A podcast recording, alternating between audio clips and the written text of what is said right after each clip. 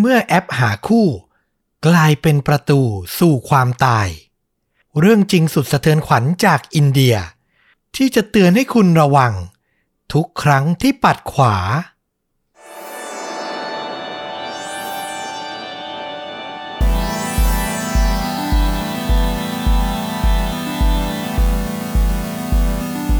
สวัสดีครับ สวัสดีครับ ค่าจริงยิ่งกว่าหนังพอดแคสต์จากช่องชวนดูดะนะครับ อยู่กับต้อมครับ แล้วก็ฟลุกครับ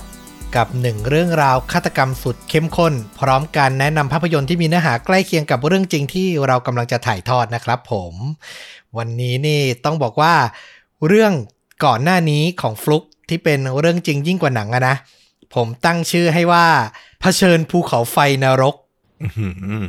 น่าจะได้ฟังกันหลายคนละ ใช่นะครับผม ตั้งให้มันดูหวือหวาขายของนิดนึง แล้ววันนี้ตอนของผมนะ ผมบอกเลยผมตั้งให้คล้องเลย เป็นปัดขวาเจอนรก โอ้ปัดขวานี่ต้องเป็นแอป Tinder ปะใช่เลยแอปหาคู่ ชื่อดังที่สุดในโลกนะ แอปหนึ่งเลย ก็น่าจะรู้แล้วล่ะว่าเรื่องราวจะมาในรูปแบบไหนนะ ก็ต้องเป็นการหาคู่แล้วก็ไปเจอกับจุดจบที่แบบน่าสะพรึงกลัวแน่ ๆนะครับผม ผมพูดปัดขวาปุ๊บ คุณนี่ดูคุ้นเคยนะ คุณนี่เป็นขาประจำหรือเปล่าเนี่ย ผมไม่เคยโหลดแอปนี้เลยเอาจริง ๆ แต่แบบเห็นหลาย ๆ คนพูดถึงไงเราก็เลยแบบอ๋อมันคืออะไรนะปัดซ้ายปัดขวาอะไรอย่างงี้ซึ่งจริง ๆ ในฐานะ ผมเป็นคนทำรายการทีวี และเคยทำรายการเกี่ยวกับคู่รักนะ เออ คู่ไหนใช่เลยนะครับ ถ้าใครอยากชมก็รับชมกันได้ตอนนี้ก็เป็นทีมรุ่นน้องผมทำต่อนะครับ ผม คือเอาจริง ๆ เจอคู่รักที่พบกันในแอปหาคู่อย่างเนี้ย แล้วเขารักกันยืนยงยืนยาวอะ่ะ เยอะนะอ๋อเหรอโอ้ตอนแรกคิดว่าเป็นแบบแค่แบบมาลองเจอกันเป็นแบบเฟร r ติ้งเป็นเดทเล็ก ๆ อะไรเงี้ยอาจจะแบบไม่ค่อยประสบความสำเร็จแต่จริง ๆ ประสบความสำเร็จเยอะใช่ไหมใช่ เราอาจจะมองว่ามันมีความหลอกลวงอยู่เยอะ แต่จริง ๆ คนที่เขาอยู่กันมายาวๆเป็น 10 ปี มีนะ ร่วมหอลงลงแต่งงานนี่เยอะมากมาออกรายการผมนะครับ แต่วันเนี้ยก็ต้องบอกว่ามันเป็นเคสที่น่ากลัว เป็นเคสที่จบลงแบบไม่สวยหรูสักเท่าไหร่อืมแล้วก็เกิดในประเทศที่เราเคยพูดถึงและแต่อาจจะไม่ได้บ่อยนะครับ ก็คืออินเดีย โอ้โห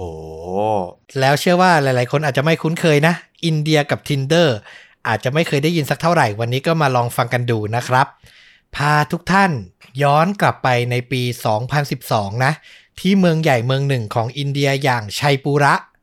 พาไปรู้จักกับหญิงสาววัย 21 ที่มีชื่อว่าคุณปรายาเศรษฐ์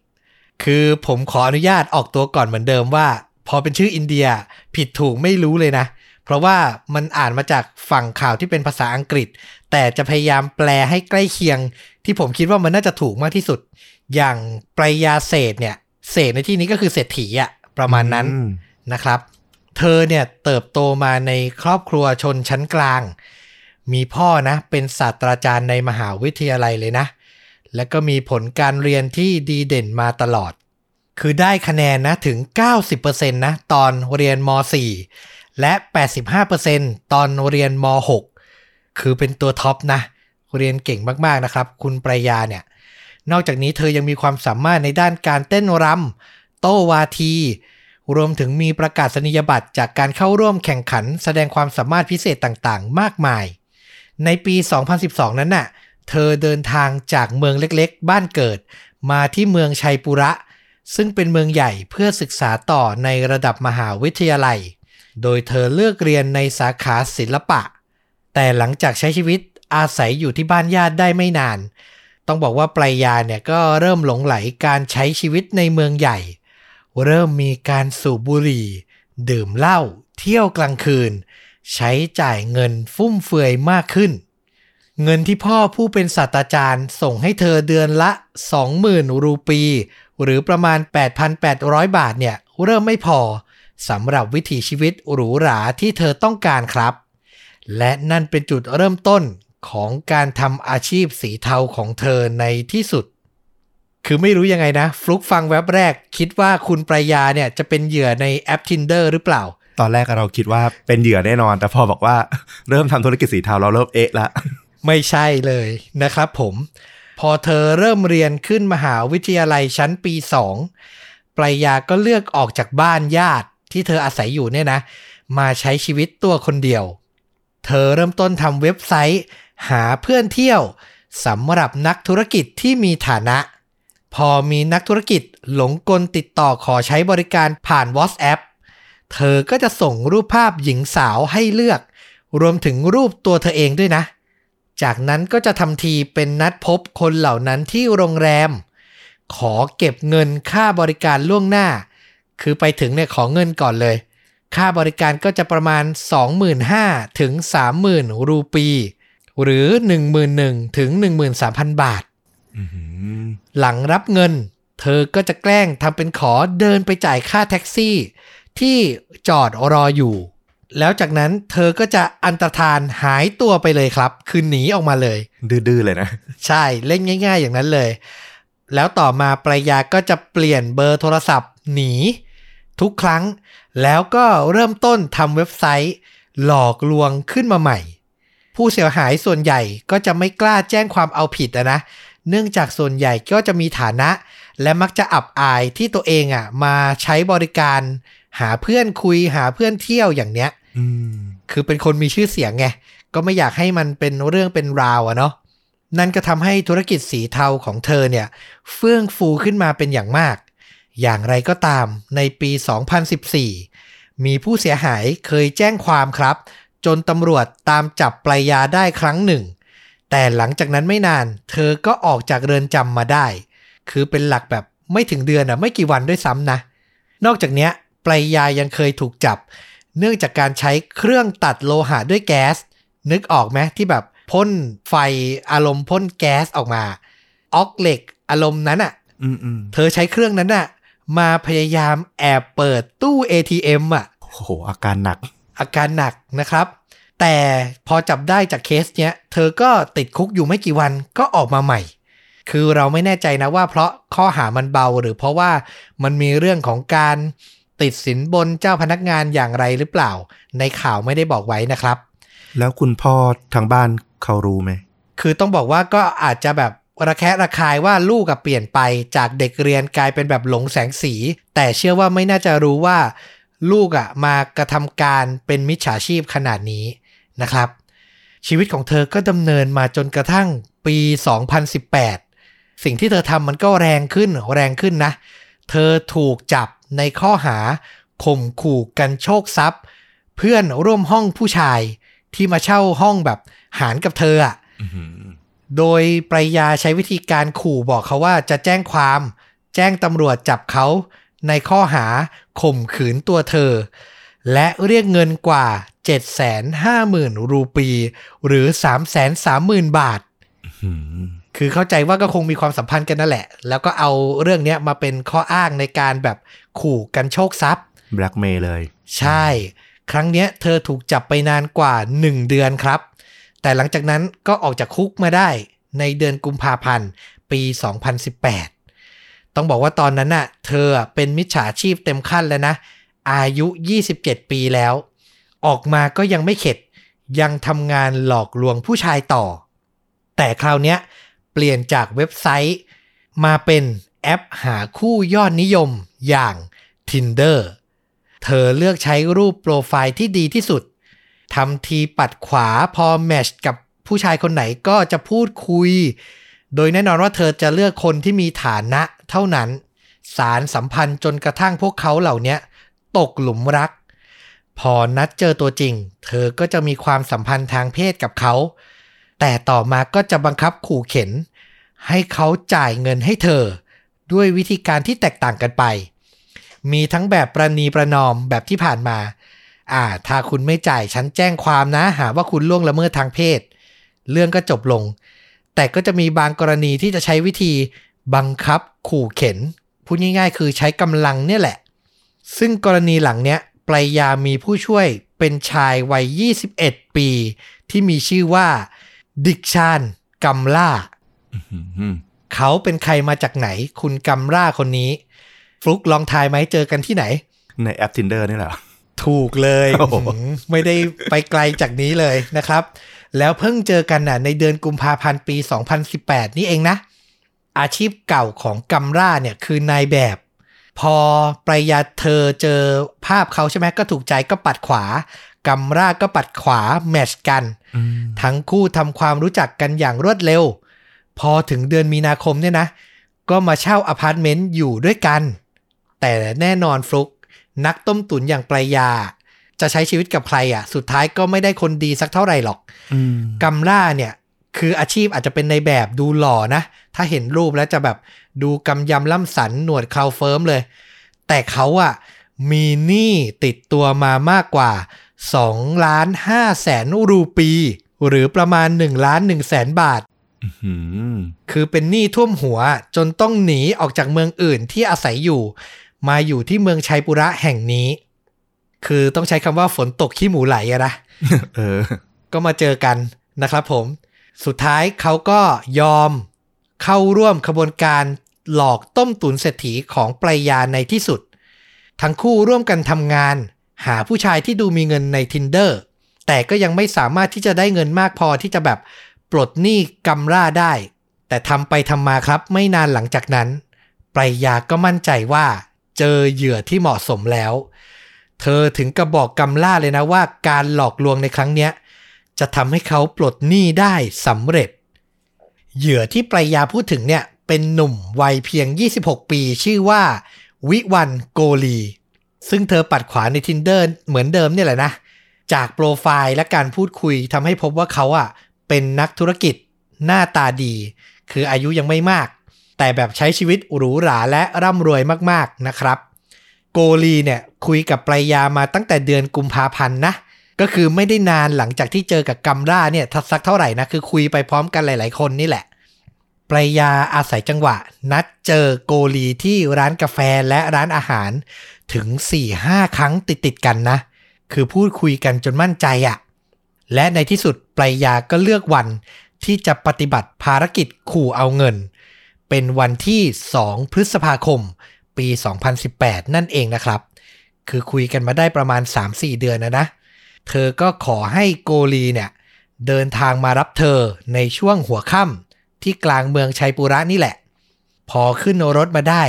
เธอก็อ่อยเหยื่อเลย บอกให้เขาอะไปที่บ้านของเธอ คือสำหรับโกลีก็พูดง่าย ๆ ว่า วันนี้เป็นวันพเผด็จศึกอะหลังจากที่รอคอยมานานคุยกันมา4ี่ห้าครั้งอะนะครับ เขาก็ขับรถไปโดยไม่ได้แบบเฉลียวใจใด ๆ เลยแม้แต่น้อย พอไปถึงที่บ้านของปรายา เธอก็บอกให้โกลีเนี่ยนั่งรอที่โซฟา ส่วนตัวเธอเนี่ยเดินหายออกไป หลังจากนั้นครับ สิ่งเลวร้ายที่โกลีคาดไม่ถึงก็เกิดขึ้น เมื่อคนที่เดินกลับเข้ามา ไม่ใช่ปรยาแต่เป็นกัมล่าและเพื่อนชายร่างกายกำยำของเขาอีกหนึ่งคน มาถึงก็ไม่พูดพร่ำทำเพลงเลยครับ เขาเดินเข้ามาจับโกลีมัดมือมัดเท้า แม้เศรษฐีหนุ่มเนี่ยพยายามจะขัดขืน แต่ก็สู้แรงชายรูปร่างกำยำทั้งสองคนไม่ไหว เบื้องต้นเนี่ยโกลีคิดว่าทั้งสองคนคือโจรที่บุกเข้ามาปล้นบ้าน ในใจเขาอะเป็นห่วงปรายาเป็นอย่างมาก แต่ไม่นานทุกอย่างก็กระจ่างชัด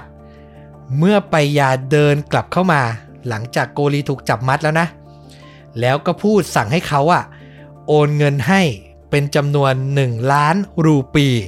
หรือประมาณ 4 4 0 0 0 0 บาทอืมวินาทีนั้นโกลีรู้ทันทีว่า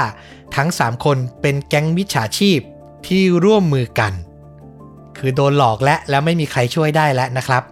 โกลีเนี่ยก็พยายามบอกปรายาว่าเขาอะไม่ได้มีเงินหรอกนะ แน่นอนว่าปรายาไม่เชื่อ เพราะจากการพูดคุยกันมา 3-4 เดือน เธอมั่นใจว่าโกลีเนี่ยเป็นเศรษฐีแน่นอน วินาทีนั้นน่ะปรายาคิดว่าเขาอาจจะแค่ขี้เหนียว และพยายามเจรจาต่อรองเท่านั้น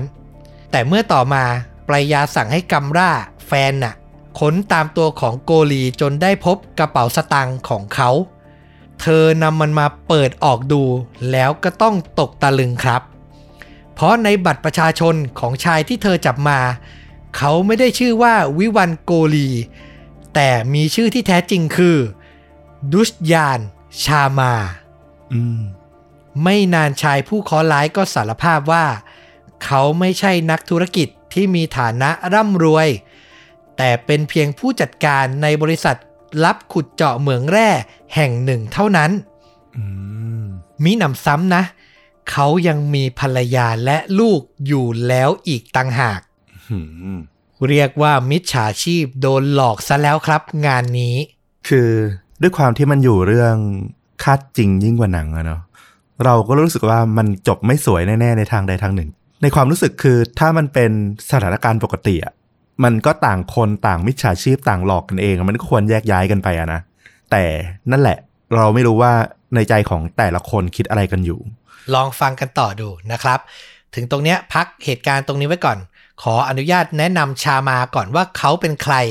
หลอกลวงปรายาอย่างนี้ เพราะอะไรแล้วสิ่งใดทำให้เขามาถึงจุดนี้นะครับ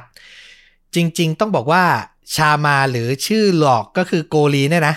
แต่จากนี้ไปขอเรียกว่าชามาเลยนะอืมเป็นหนุ่มวัย 26 ที่เงียบขรึม สุภาพ และเชื่อฟังพ่อแม่ เขาแต่งงานเมื่อ 3 ปีก่อนกับผู้หญิงที่ผู้เป็นพ่อเลือกให้นะครับอืมเรียกง่าย ๆ ว่าถูกคลุมถุงชนนั่นเอง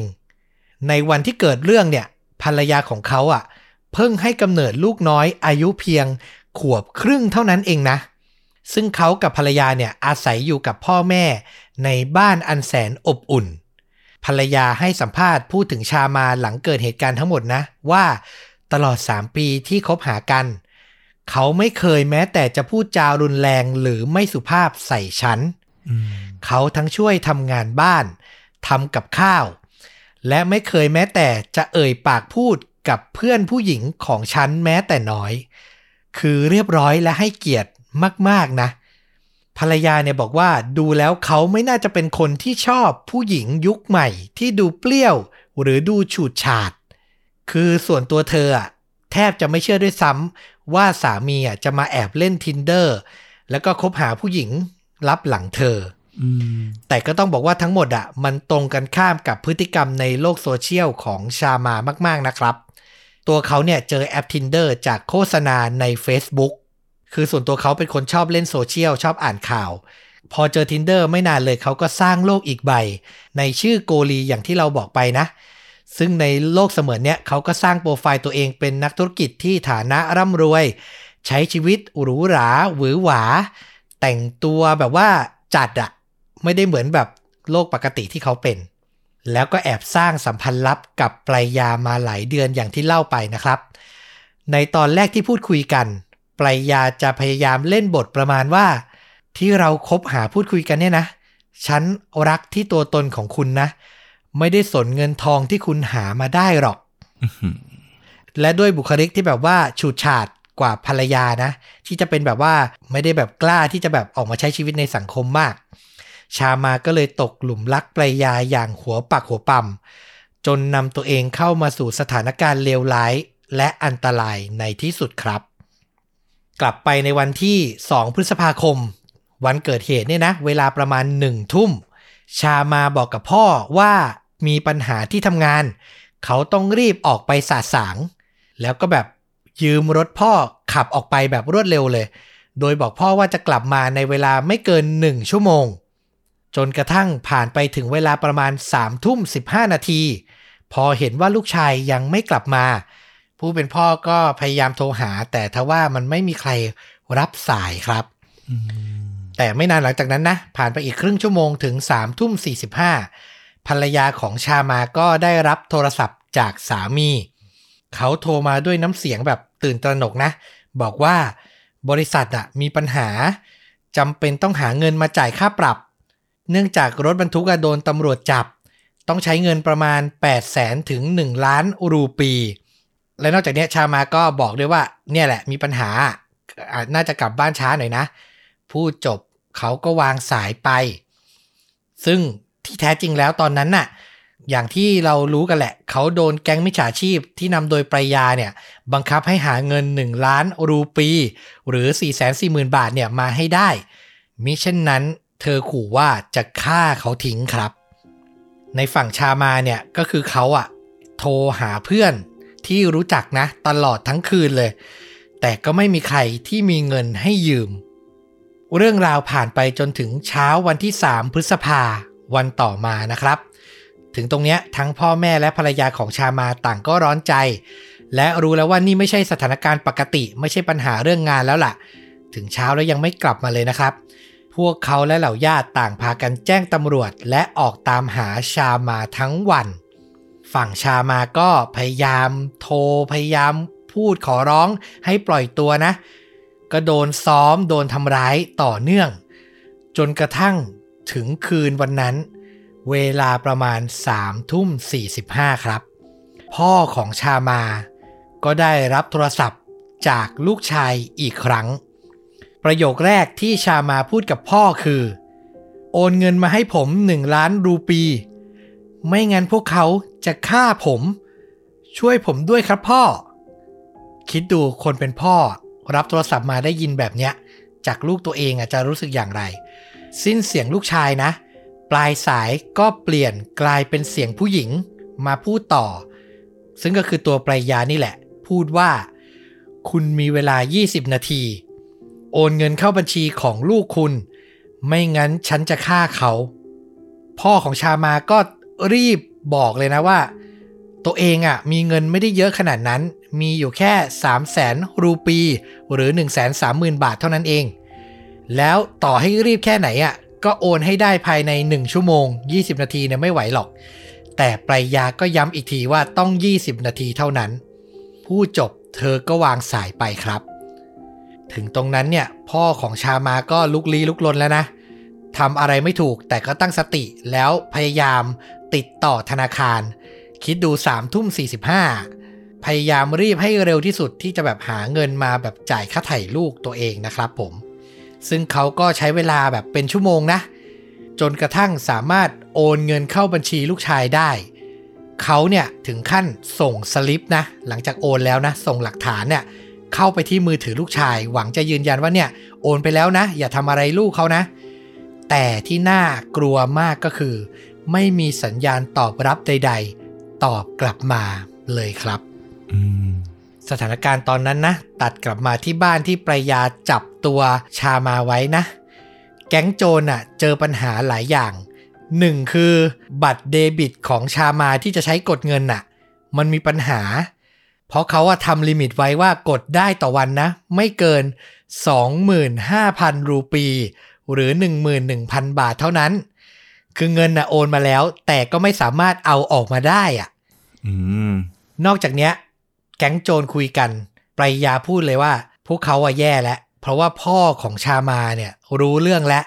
แล้วต้องแจ้งความแล้วแน่นอนซ้ำร้ายตัวชามาเนี่ย ยังเป็นคนท้องถิ่นเป็นคนในเมืองเนี้ยซึ่งปกติเขาทำงานนะ เขาจะไม่แบบหลอกลวงคนในเมือง คือจะหลอกคนจากเมืองอื่น แล้วก็มาหลบ อยู่ที่เมืองนี้ถูกไหมใช้ชีวิตอยู่ที่นี่ แต่เนี่ยพอชามาเป็นคนเมืองเนี้ยเขาก็ทำงานต่อที่เนี่ยลำบากและ ถ้าปล่อยชามาไปอืมในที่สุดเหตุผลทุกอย่างอะ่ะ มันก็ทำให้ปรายาและกัมร่าและก็เพื่อนอีกคน แก๊งโจรเนี่ยนะครับ ตัดสินใจกระทำในสิ่งที่รุนแรง และไม่เคยทำมาก่อน พวกเขาเลือกที่จะฆ่าชามาอย่างที่ขู่ไปตั้งแต่แรก เริ่มต้น กัมล่าและเพื่อน ผลักชามาลงบนเตียง ก่อนพยายามบีบคอ และใช้หมอนกดโดยหวังให้เขาขาดอากาศหายใจตาย แต่เมื่อพยายามไปสักพักก็ไม่ได้ผลครับ สุดท้ายเป็นหญิงสาวแล้วก็น่าจะเป็นผู้นำนะ อย่างปลายยาที่เดินเข้ามาในห้อง พร้อมมีดขนาดยาว 7 นิ้ว เธอโยนมันให้กำร่า ไม่ช้าเขาก็ตัดสินใจ ใช้มีด แทงเข้าไปที่คอและหน้าอกของชามา อย่างโหดร้ายทารุณ รวมกว่า 11 แผล แน่นอนว่าชามาเสียชีวิตอย่างทุกข์ทรมาน หลังการฆ่าสิ้นสุดลง เพื่อนของกัมราแยกกลับบ้านไปเปลี่ยนเสื้อผ้า โดยนัดที่จะเจอกันแล้วหนีไปด้วยกันหลังจากนี้ ส่วนตัวกัมล่ากับปรายาก็ขับรถของชามานะ ออกไปหาซื้อกระเป๋าล้อเลื่อน รวมถึงใช้บัตร ATM ของชามาเนี่ย กดเงินออกมา 25,000 รูปี 11,000 บาทเนี่ยนะ คือกดมาเต็มวงเงินเท่าที่จะกดได้ จากนั้นพวกเขาก็กลับมาที่บ้าน และเริ่มหั่นศพของชามา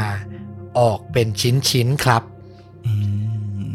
จากนั้นก็ยัดใส่กระเป๋าล้อเลื่อนที่ซื้อมานะ แล้วก็ขับรถนำมันไปทิ้งไว้ริมถนน ต้องบอกว่าตำรวจอะพากันระดมตามหาชามาอยู่ แบบทั้งเมืองเลยนะครับ แล้วพอถึงเที่ยงคืน ในที่สุดเจ้าหน้าที่ก็พบกระเป๋าต้องสงสัย อยู่บริเวณริมทางด่วนเนี่ยนะ พอเปิดดูก็ต้องตกใจเพราะว่าภายในเนี่ยเต็มไปด้วยชิ้นส่วนอวัยวะมนุษย์ สภาพศพระบุได้ยากมากว่าคือใคร แต่พ่อของชามาก็ได้รับการติดต่อทันทีนะ ให้ไปที่โรงพยาบาลเพื่อให้ยืนยันระบุตัวตน คิดดูผู้เป็นพ่ออะเจอศพลูกถูกหั่นเป็นชิ้นๆน่ะเขาอะก็ไม่สามารถยืนยันโดยมองจากศพได้นะ แต่ยืนยันได้จากเครื่องแต่งกายสองสามชิ้น ว่าเนี่ยเป็นลูกของเขาอย่างแน่นอน 3 พฤษภาคมผ่านไปเข้าสู่เช้าวันที่ 4 และจากการที่เหล่าโจรร้ายนะ เลือกที่จะกด ATM นำเงินออกมา นี่แหละเป็นร่องรอยสำคัญเลยนะ ให้ตำรวจอะสามารถตามหาและจับกลุ่มพวกเขาได้อย่างรวดเร็ว คือประมาทอะอยากได้เงินอืม ATM มันมีแบบระบุไว้อยู่เนอะกดตรงนี้เวลานี้มีกล้องวงจรปิดอยู่ มันก็ตามแกะรอยได้ง่ายครับ หนีไปได้ไม่ถึงหนึ่งวันนะ พวกเขาก็ถูกจับ ขณะที่จอดรถดูท่าทีอยู่ บริเวณสถานีรถไฟในเมือง โดนรวบตัวทั้ง 3 คนเลยนะครับ ซึ่งสาเหตุที่ทำให้คดีเนี้ย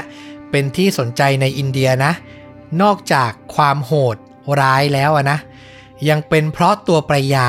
อย่างที่เราบอกไปคือเธอเป็นเด็กสาวในครอบครัวชนชั้นกลาง ที่เรียนเก่งและมีความสามารถเนาะ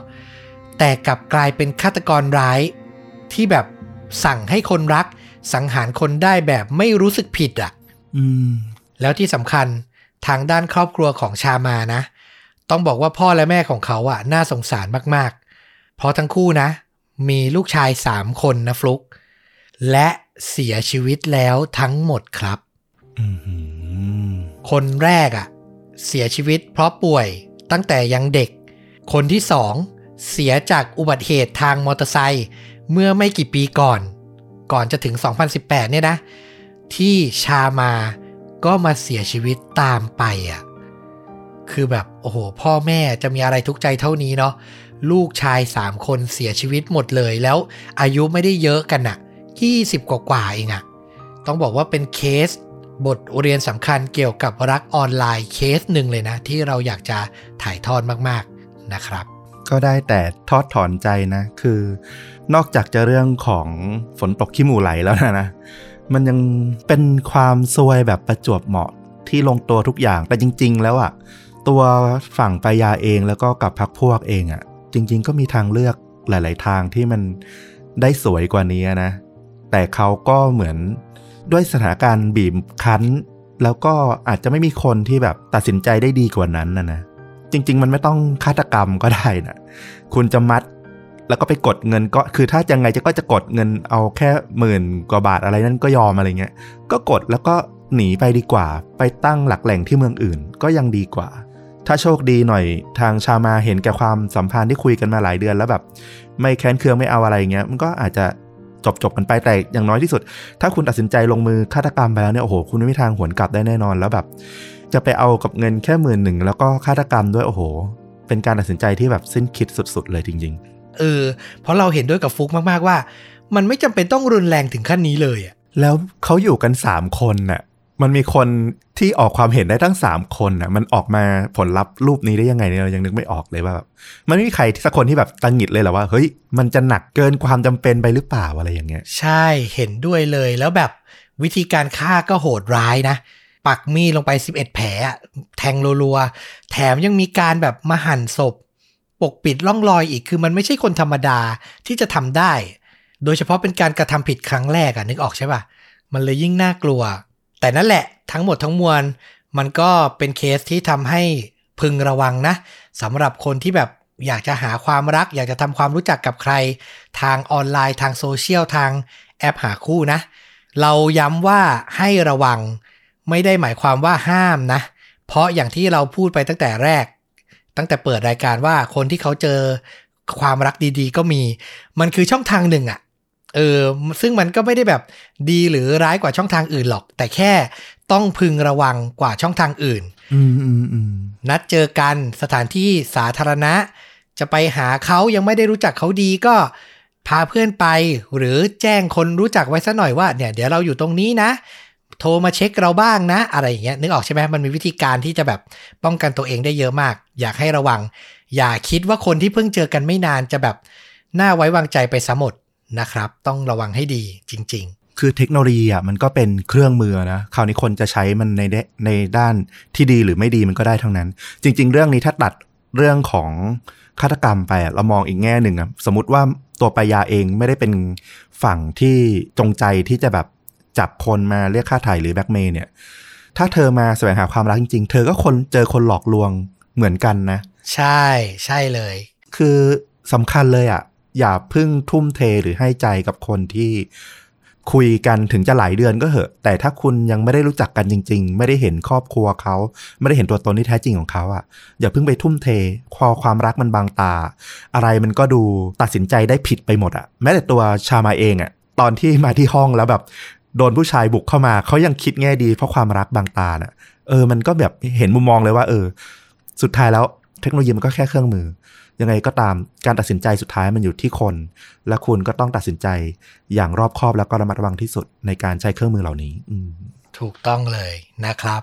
และสำหรับภาพยนตร์ที่อยากจะแนะนำนะ ต้องบอกว่า หาชมได้ง่ายเลย เพราะว่ามีใน Netflix อืมแต่วันที่ลงคลิปวันนี้นี่ยังชมไม่ได้นะฮะ เพราะว่าเรื่องนี้จะ available on Netflix เนี่ยวันที่ 2 กุมภาพันธ์ น่าดูมาก เราไปดูเทรลเลอร์มาแล้ว ชื่อเรื่องว่า